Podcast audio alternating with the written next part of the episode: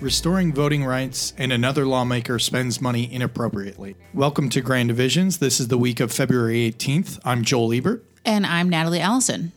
This week on the podcast, we have two guests. We have with us Senator Raumesh Akbari. She is the chair of the Senate Democratic Caucus. And we have with us Representative Michael Curcio. He is the chair of the Judici- the House Judiciary Committee. Thanks for coming on. Thank you for having us. you. Well, um, we wanted to kick it off by, you know, obviously there's been a new push, it seems, or a renewed push uh, for criminal justice reform. There's been a lot of conversation early on in this session. Uh, you've got Governor Bill Lee talking about it throughout the campaign. Uh, you've got groups like the ACLU and uh, Americans for Prosperity suddenly joining forces, which is not an everyday occurrence at the legislature. Um, tell us, you know, in your estimation, why is this all happening now? Well, I think it's really part of a national trend that's been developing for some time, um, either one from a fiscal perspective or from a philosophical perspective, or a little bit of both. Uh, but if you look at Tennessee's state budget, last year we crossed the billion dollar threshold. Um, and I really do think that there are more creative ways to make sure that we uh, are strong on crime, but also being smart on crime, where we're not uh, putting someone in a box that they can never get out of and never get their life back on track or help rebuild their community, and then also save the state a little bit of money. Yeah, I, I think that's exactly right. We want to make sure that we don't give an inch on public safety, but at the same time get much smarter on crime. What we've seen across the country is that um, you know this concept of just lock you up and throw you away the key doesn't really do anybody any good. It doesn't do the offender any good. It doesn't do the victim a whole lot of good uh, in in many cases, and it certainly doesn't do society at large uh, a lot of good. And so instead, if we could if we could get smarter about how we approach this, then we've seen in places like Texas and in Georgia and, and other states across the country that have have instituted reforms, and oftentimes reforms come at a much um, lower cost than building more prison beds. Uh, so it, as as um, my good friend Senator Akbari said, you know, it, it does it does come with a cost savings. But you know, for example, uh, in Texas they underwent a, about a two hundred and fifty million dollar criminal justice reform package as opposed to a two billion dollar uh, prison construction plan. And uh, what they've seen in ten years is they've now closed eight adult prisons.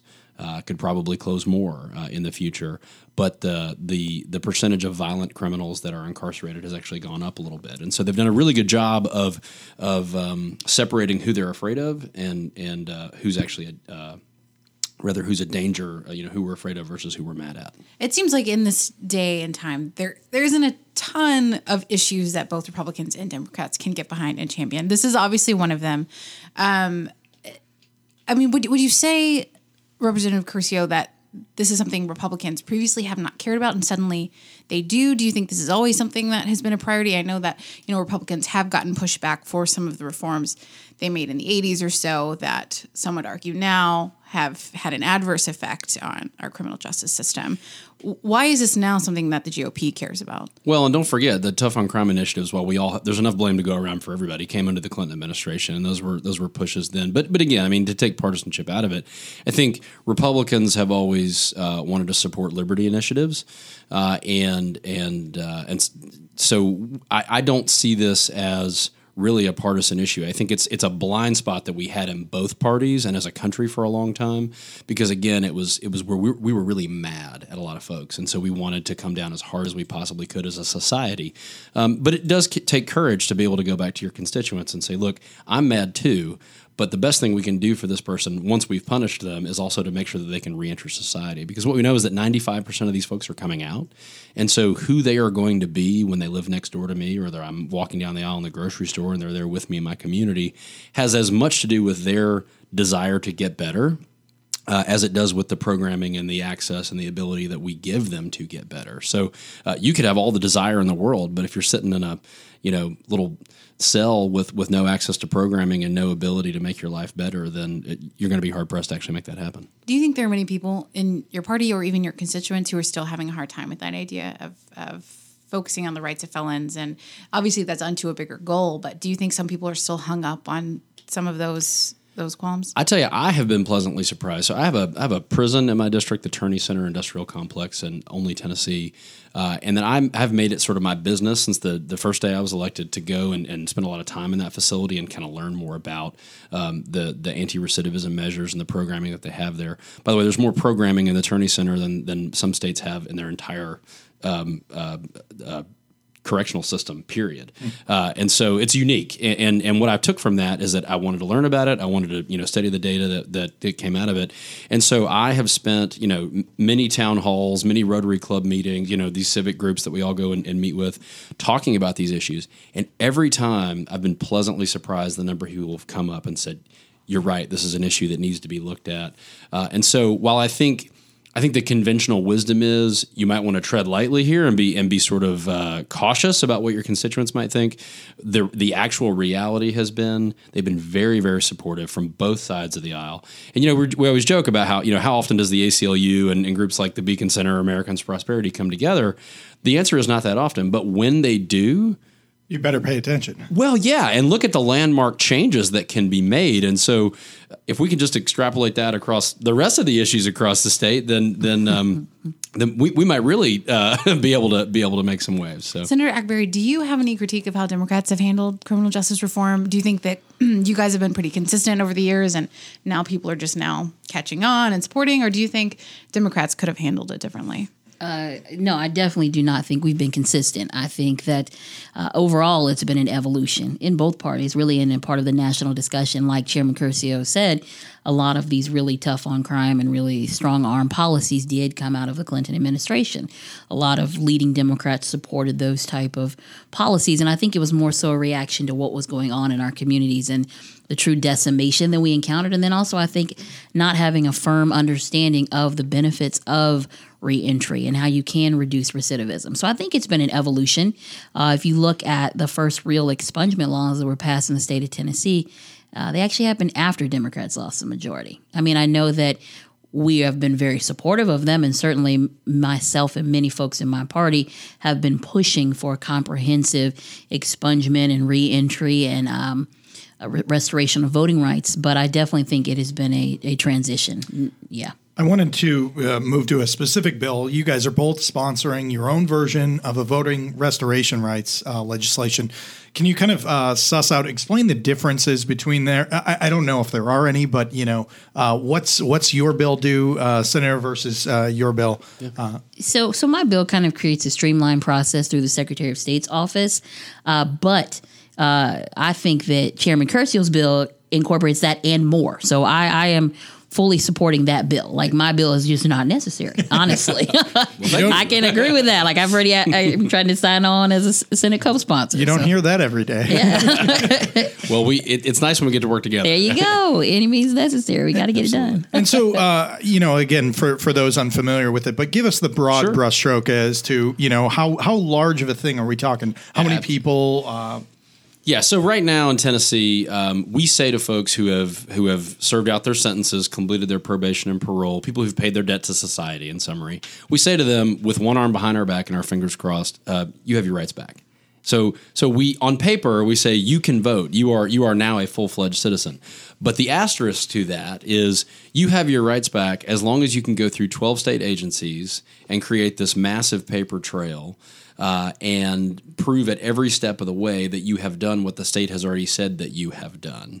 Um, and so, you know, from a criminal justice reform perspective, from a reentry into society perspective, obviously that doesn't make any sense. And then if I can put my, you know, limited government conservative hat on, why did we create all of these burdens and unnecessary red tape in between something that we said, yes, you can have this right back and actually being able to get it back? So uh, what we've done is we've just we've just eliminated that those basically 12 state agencies, their role in this process to be able to say, once you've completed your ter- uh, sentence, um, and once you've completed your probation and parole, then we're going to create an automatic, not automatic registration, but an automatic notification that goes from TDOC to the Secretary of State's office and then to the uh, individual county election offices themselves.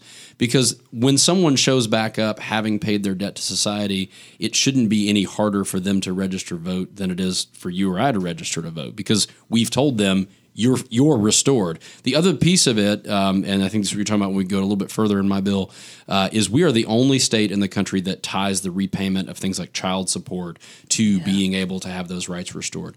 If you've been in prison for 15, 18, 20 years, I can guarantee you that you're going to be behind on some payments you still absolutely owe that money, and the same financial ramifications apply, whether it be your credit report, uh, you know, I- any of those other things. All of that should should and does still apply. We just we're just going to decouple it from being able to get your voting rights. So, h- how many people do you expect to, that could be affected by this? I I do not have a number, Raumesh. You may. I, I don't, but I know that I think it's significant. it's yeah, I think it's three over, yeah, over it's three about hundred thousand. 300 to 400,000 people. Um, that's some data from Think Tennessee. They're, Yes. they're a, a nonpartisan uh, think tank here. And I've also spoken with uh, Senator Steve Dickerson. He is he's um, sponsoring it in the Senate, your bill. Uh, and he, he had a similar estimate. Um, I think he said somewhere between three and 400,000. But, you know, he also said, who knows, you know, how many people will actually uh, make an effort to go through with this. All you all you guys can do is streamline the process for them. That's right. But it remains to be seen how many people will take advantage of this and actually successfully uh, restore their right to vote. Some data I've seen though showed that of the 320,000 people who were eligible, only as of 2016, only about 11,000 of those people had successfully gone through the process Navigated in the state. Yeah. yeah. So so there are a lot of hurdles there. Have either one of you talked to the Secretary of State's office about this? Uh, I, I mean, I, I- when I was doing some research in, in Florida, I had just seen that one of the big headaches when they restored r- rights was that there wasn't like a database anywhere that showed them, okay, you've you've completed all of this information. So therefore, it creates a headache then for the Secretary of State's office. Are they in charge of doing that? So what is what does our Secretary of State say so far?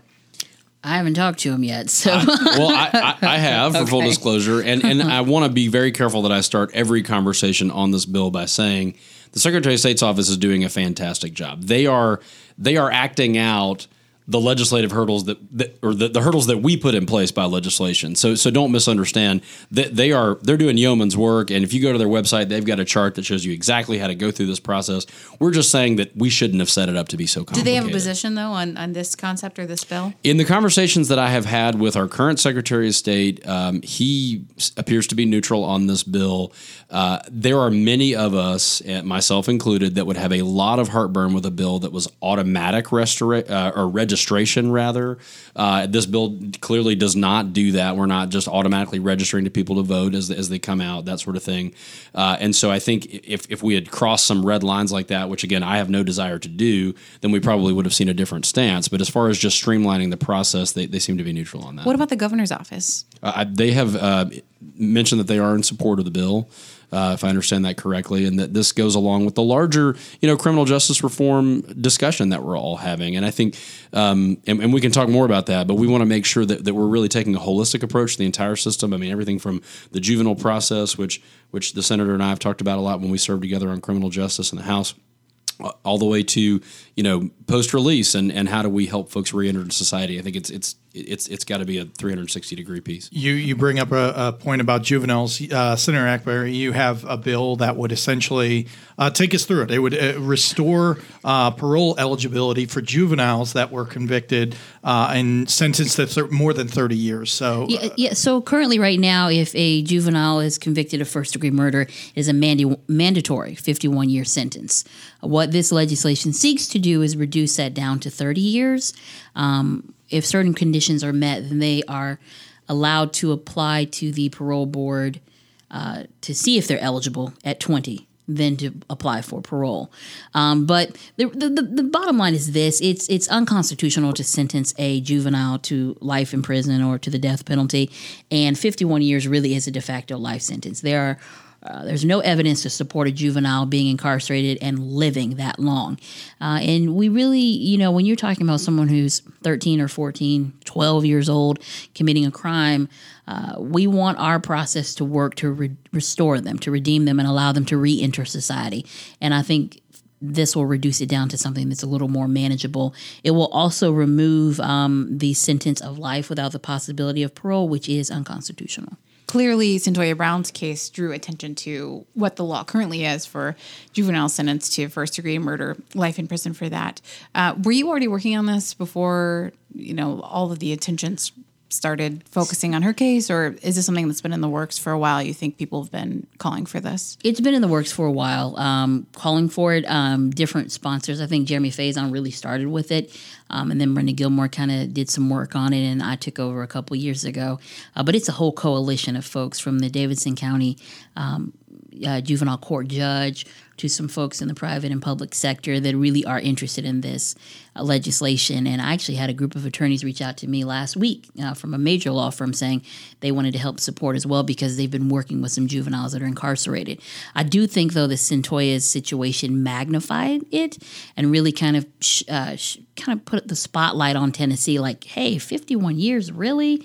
Um, at the same time, we are acknowledging that serious crimes are being committed. Okay, uh, but prior to the 1996 law coming from direction from the Clinton administration, it was a 25 year sentence, then parole eligibility. Where are Republicans, if you can speak on their Sure. behalf on this? Well, I can speak very specifically because uh, when Senator Akbari was in the House uh, last year, and we both served on the Criminal Justice Committee, we were able to pass this exact bill out of the Criminal Justice sub and full uh, with my support and the support of many others on the committee, uh, bipartisan.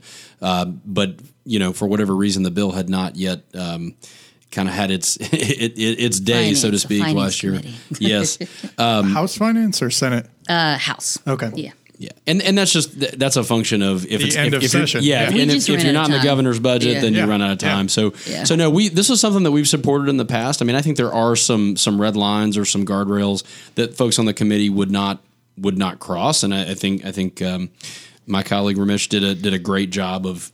Of, of keeping this bill inside those parameters, and, and as a result, again, we got a good bipartisan product, and so I hope to see you know some success this year. Me too.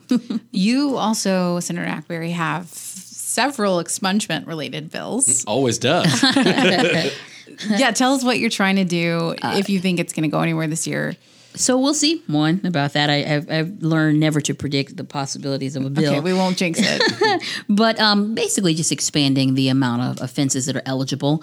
Right now, we're looking at uh, low level nonviolent. We're still looking at low level crimes, but some of them um, low level like violent misdemeanors. For instance, like if some a group of young adults got into a fight and you know 30 years later that is still on their record so trying to get at some of those things and then also some you know um, I guess writing bad checks or like forging a check, but still looking at a misdemeanor offense. So it's not something, they cannot have reoffended. Really, just I've encountered so many people in the community who 15, 20 years later, and they have this on their record, and just trying to get at that. So we'll see. so you said, you know, this is this is not the first year you've you've Right. had this many bills. Why isn't this going anywhere? Are Republicans not in favor of this type of thing? Well, actually, in the in the House, um, two year last year, both of these bills passed. Uh, they got all the way through uh, committee and on the floor and passed on the floor. In the Senate, it was a really tight vote and it lost by one vote. Um, and it was bipartisan because I know a couple of those bills Mark Norris was a sponsor of. One of them, Johnny Shaw, was a sponsor of in the House. So. I would say a lot of times we we have applied these expungement fees to this, and so this is something that you may not want to dig too deep in the weeds on. But so w- when you um, sometimes there are fiscal issues that, that come along with so we, we try to balance how many things can we make expungible? Can we can we keep the fees as low as possible so that more people can afford to do it? Does it should it be automatic? I mean so that, i think there's a lot of moving parts around it. I think what we all agree on is that expungement is a good concept. And and actually if you if you meet with folks like uh, uh, julie warren who testified in, in our um, judiciary committee a few weeks ago from right on crime uh, while tennessee may be behind in some regards we are leaders in, in other uh, pieces of criminal justice reform, and one of those is expungement specifically. So other states are looking to Tennessee for how we have made so many things expungible and how we've reduced those fees, in large part to Senator Akbari's work when she was uh, on the House Criminal Justice Committee. So I, I think we are a leader on this. Any other particular bills that you, uh, Representative Curcio, want to, you know, that you're particularly excited about this session? Absolutely. One of the things that we're looking at, and this goes with the expungement piece, I think, because we use kind of the same chart uh, of, of offenses. But um, for, for low level first time misdemeanants that are, are guilty of expungible offenses, uh, we're looking at um, the potential of just a presumption that, they're not a flight risk, and so they can be released on their own recognizance as opposed to having to go to jail, get booked, and then and then call a bail bondsman, or if they can't afford to make bail, to sit into jail. What we know is that my wife's a public school teacher; she teaches K through five art uh, in Dickson County, and um, you know, just thinking about those, how many kids in our school systems. Um, how good is it for them to have a dad sitting in jail over a low level misdemeanor offense or a mom sitting in jail over a low level misdemeanor offense? And so, uh, if somebody's a first time um, misdemeanor and it's and it's an expungable offense anyway. What we're looking at is just a presumption that they can be released on their own recognizance, that they're not a flight risk. Now, the judge would have discretion to be able to say, well, I mean, you know, looking at these other factors, and if you're defiant and so forth, then maybe you do need to go spend a night in county lockup. But uh, but to me, that it, it, just it makes a lot of sense. A, our county jail uh, our county jail system is always sitting. If you look at the county by county reports, at near capacity, uh, and and plus it's just good public policy. If somebody's not a risk to society, to themselves or somebody else, then maybe they need to be home working as opposed to sitting in jail. Criminal monitoring has been able to help with that. So we've got you know bracelets now that can track not only GPS but also transdermal monitoring, where they can in real time uh, test your, your your blood alcohol content if you're on if you're on probation you're not supposed to be drinking. Uh, if you smoke marijuana or use some other you know illegal substance while you're while you're being monitored they can tell that immediately and then can send out a beacon. They know exactly where you are they can come get you. Um, but the cost of that is you know you're looking at rough numbers, you know, eight dollars a day as opposed to eighty dollars a day. So uh, again, if they're not a risk to themselves or, or others, isn't it a better public policy position to have them out in the community working and, and paying taxes and raising their own kids so the state doesn't have to? And it seems like that is one of the the arguments I think that's most compelling, maybe to conservatives who otherwise wouldn't be as interested in this, is is that it does make financial sense. So that's an interesting part of the discussion. Yeah. Uh, one last thing I wanted to ask you all about uh, the Tennessean actually had a story about it this weekend um, about the increase in thefts from uh, gun thefts from vehicles since the legislature several years ago relaxed some of the gun storage laws. Um, Anita Wadhwani, our colleague, reported that law enforcement leaders and uh, some of the state's largest cities are saying that they think that that relaxation of gun storage laws has caused more problems in their cities and and and an increase in stolen guns on the street being used um, by people, including juveniles, to commit crimes. Uh, the the House Majority Leader William Lamberth, we spoke to him the other day about it. He said, "No, I don't think there is any uh, connection there. I don't think there's a correlation. We don't need to to go after gun owners um, by increasing penalties for them for not locking their vehicles, etc." Uh, Senator, do you have any thoughts on on this I do. Yes. Debate so, here and, and where you land on it. I do. I'm actually carrying a bill on behalf of the Memphis Police Department because we've seen a significant increase in um, gun theft since the legislation allowing storage in, in guns and the extension of the castle doctrine from your house to your vehicle. So all we're asking is that, hey, look, just lock it up. You know, we're not restricting your ability to have a gun, use it, or anything else. Just be responsible. If you're not in the vehicle, if the vehicle is locked, lock the gun up as well. It's not putting any sort of criminal charge on the individual. It's just saying our legislation says if this gun is used in the commission of a crime and you didn't report it as stolen and you didn't have it locked up, uh, then you have to pay a fine. Uh, and the reason for that is we just want people to be responsible. And if, if we don't have an enforcement mechanism, uh, then it's it's difficult. Uh, so I, it has bipartisan support with Mark White in the House.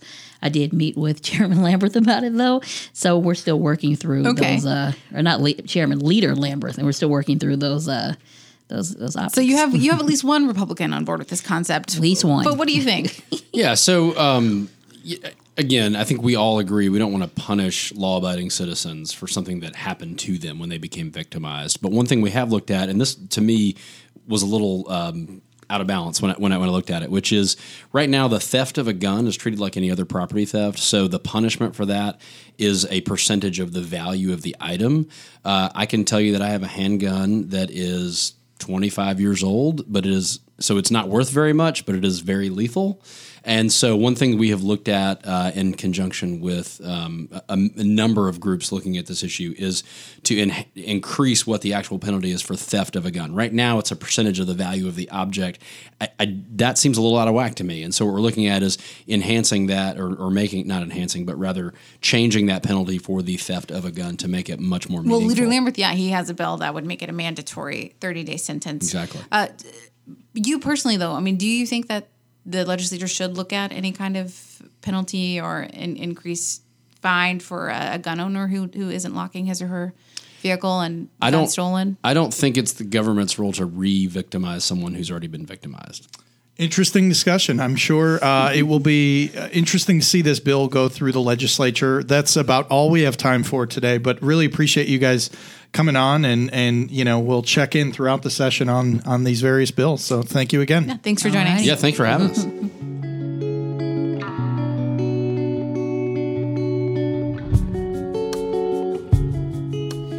Ebert, who has taken on the campaign finance beat for us here at the USA Today Network Tennessee's political team, uh, had a story this week about the latest lawmaker, this time it's a Democrat, who appears to be getting into some trouble for campaign finance spending. Yeah, that's right. Uh, Representative Harold Love, a Democrat of Nashville, essentially was audited by uh, state campaign finance officials. And in their most recent audit, they had found uh, that he had spent money inappropriately. They outline a number of uh, things that they say were wrong. Uh, he spent money on dry cleaning, uh, purchases at a jewelry store, uh, a couple of uh, uses of campaign money when he was on trips that were uh, in connection to his uh, position in his church that he's in, but Love defended it as a legitimate use of campaign funds that uh, ultimately led to the creation of legislation. Uh, finally, they also said that he spent $13,000 in food inappropriately. when I talked to Harold Love about all of this, he basically pushed back a little bit against the audit itself and said that it's kind of an unwieldy process, um, but did admit some fault while also defending some of his purchases. So, what does it mean for him? What's going to happen? He can get fined. Um, uh, they could also just ultimately say, you know what? Uh, if he explains away what happened, uh, then they're not going to do anything. Uh, it's really tough to see which way the uh, campaign finance officials will go on this. Uh, something to remember is Jeremy Durham, the ex lawmaker who broke campaign finance law more than 500 times, was fined $465,000 for some similar uh, uses of campaign money as love. Um, I have also, in my recent reporting, found that lawmakers are continuing to spend money on very weird things like uh, a brand new car, uh, cigar- cigars, uh, and a couple of uh, trips or hotels to France. Um, so, I, you know, I, I, think it would be unfair to say that this is a practice only limited to Harold Love, but uh, the audit itself only was of Harold Love because it's a mandatory uh, number of audits that they do each year. And now, finally, our usual notebook dump. First up, FedEx decided to move its facilities to downtown Memphis. Uh, on hand for the announcement was Governor Bill Lee, as well as several state lawmakers uh, and other dignitaries when that was made. Uh, 680 jobs were expected to be, uh, you know, added to downtown Memphis because of the move. Governor Bill Lee says he is now open to talking about adding additional historical context to the bust of Nathan Bedford Forrest, Confederate general, early Ku Klux Klan leader, that is on display in Tennessee's state capitol. Previously, the governor uh, dismissed suggestions that the bust needed more context. He has uh, been firm in suggesting it should stay where it is. But last week, he said he was now open to talking about adding more context to it. The Tennessee Attorney General has put out an opinion about whether transgender people are covered under the state's hate crime sentencing enhancement statute. Uh, the Attorney General ruled in favor of, of transgender people uh, being covered under that statute. It isn't a hate crime charge per se, but when someone commits an offense such as an assault um, against someone and bias is determined to be a factor, transgender people, victims in those cases, uh, now can see the the defendant get an increased sentence. And finally, former state senator Mae Beavers and former uh, gubernatorial candidate uh, is has been elected to a new position, not in the state legislature, but to the Wilson County Republican Party. Uh, recently, I ran into Mae Beavers while shopping at Home Depot. She was not in that position. How did but, that go? Uh, it was fine. It was a very distant interaction, but uh, but now she will be chairman, uh, GOP chairman of the Wilson County Republican Party. Congratulations, Mae. As usual, you can check out our podcast every Tuesday. Download it wherever you find uh, your podcasts on iTunes, Spreaker, wherever that may be. Please continue to rate us. That really helps us a lot. Uh, I think we're depending on uh, you know your ratings to get us any raises. I don't know. Maybe uh, that got lost in translation somewhere. out, guys. Um, as always, you can find us on Twitter at Grand Divisions Three. Uh, thanks again for listening. I'm Joel Ebert. and I'm Natalie Allison. We'll see you next week.